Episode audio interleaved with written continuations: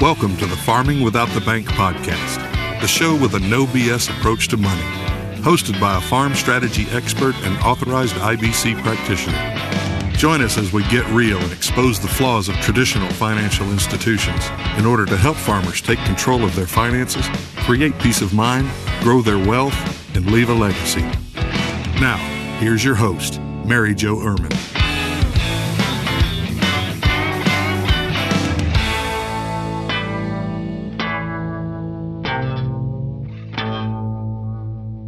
Hello, and welcome to today's podcast. Thank you very much for tuning in. I very much appreciate it. As always, if you want to leave me a great, fantastic review and five stars, and you're on iTunes, apparently you have to scroll to the bottom and then you can leave the review. So many people have been asking how to do that. I didn't know, but guess what? I had a great client that shared it with me. If you're not on iTunes, I don't know either. Sorry, can't help you, but I'm not an Apple fan, so I got an Apple fan client, and that is what he told me to do. Today, I want to talk to you about should your premiums equal your income? Oh, this is such a hot topic, you guys. So many people are talking about this in other podcasts, and people are reading Nelson's book, which is absolutely fantastic. And he mentions it a couple of times in his book. And so I thought, well, I guess it's the topic of the day. Let's address it. And what does Mary Jo feel about it? And so honestly, I don't like it. I don't like the idea.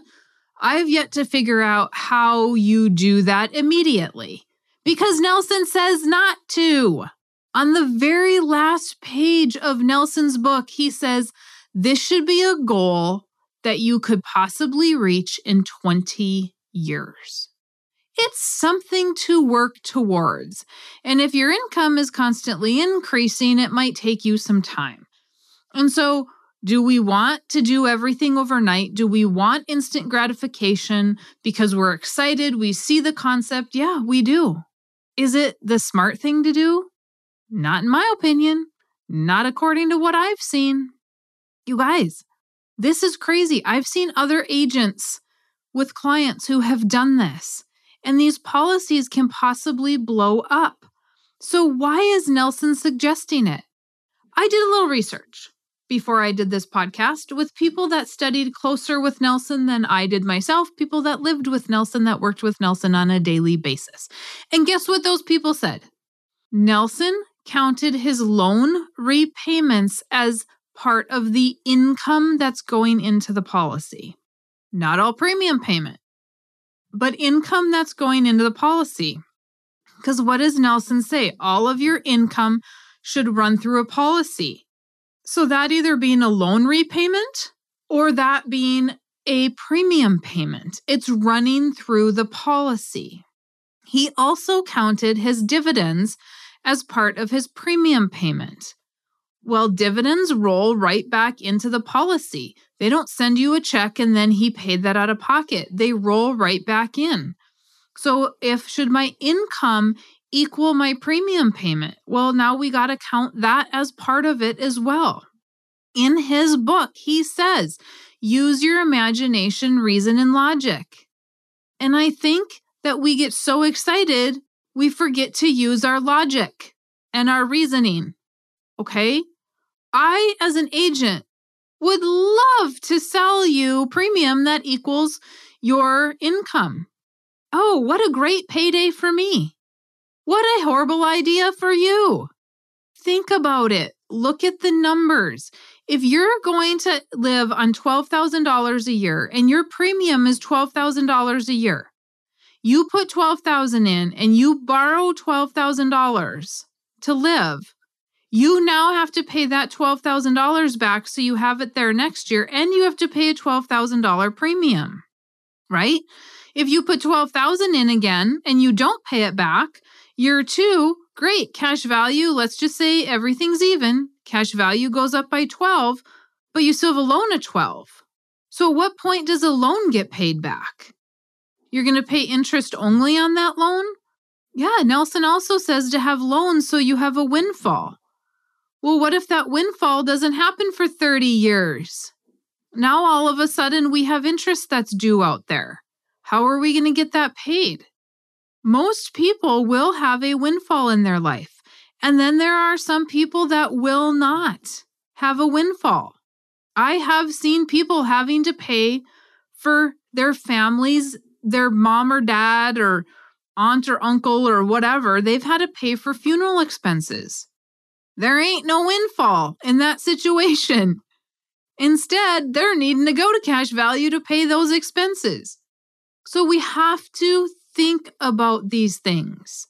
Clearly, I feel pretty strongly about this. I just don't think people need to have that happen immediately. I don't think that people need to have that happen in the first five years of them using the infinite banking concept.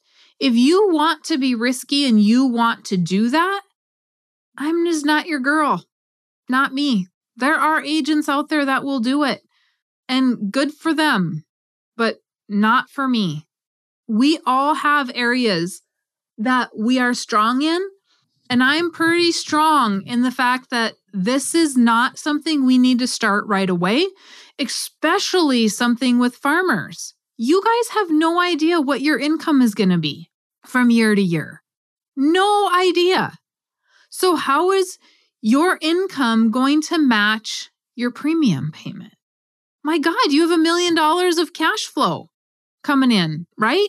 If you're farming and you make a million dollars a gross, are you supposed to put a million dollars in there or are you supposed to just put your net in? Hmm, Nelson didn't specify if it was gross or net, not that I've read. And I've read the book several times. So think it through. Take it slow. Nelson had 49 life insurance policies over his lifetime. He was 88 when he passed away. People, over his lifetime do not get so excited that we lose the rationale of what we're trying to do here. Here's another thing life insurance companies will not sell you insurance to match your income. They will ask what your gross income is. They will ask what your net worth is. They will ask where we're getting money to pay for premium. If your income matches your premium, they're going to ask how you're going to pay for that. Because remember, they are not in the business of banking, they are in the business of life insurance. They actuarially need to have that policy on the books to pay for itself. It can't be canceled in the first 10 years. Well, it, you can cancel it, but it doesn't make the insurance company rich. Like y'all would believe, Oh, the insurance company just makes a lot of money. That's why they want to do this. Oh, hello. They need to pay for that death benefit. You give them $10,000 and they give you a half a million dollars of death benefit. You think that they made their money in year one if you die? No, they didn't. So they don't want people canceling policies. They don't want to put business on the books and then it falls off. That doesn't make sense to them. That's not good business. They need that money working so that those death benefits can get paid, so that they can take care of your family. They can do exactly what they promised to do. Okay? We have to think about the big picture. It's not just your pocketbook, but the company. Remember, it's your company, it's your business. We don't want to be stealing the peas. If you have not read Nelson's book, I highly, highly, highly encourage you to grab that book. My books are great. They're fantastic, in fact. But my book is an intro to Nelson's book. But please read his book more than once. A lot of people are missing that very last page where he says this should take 20 years.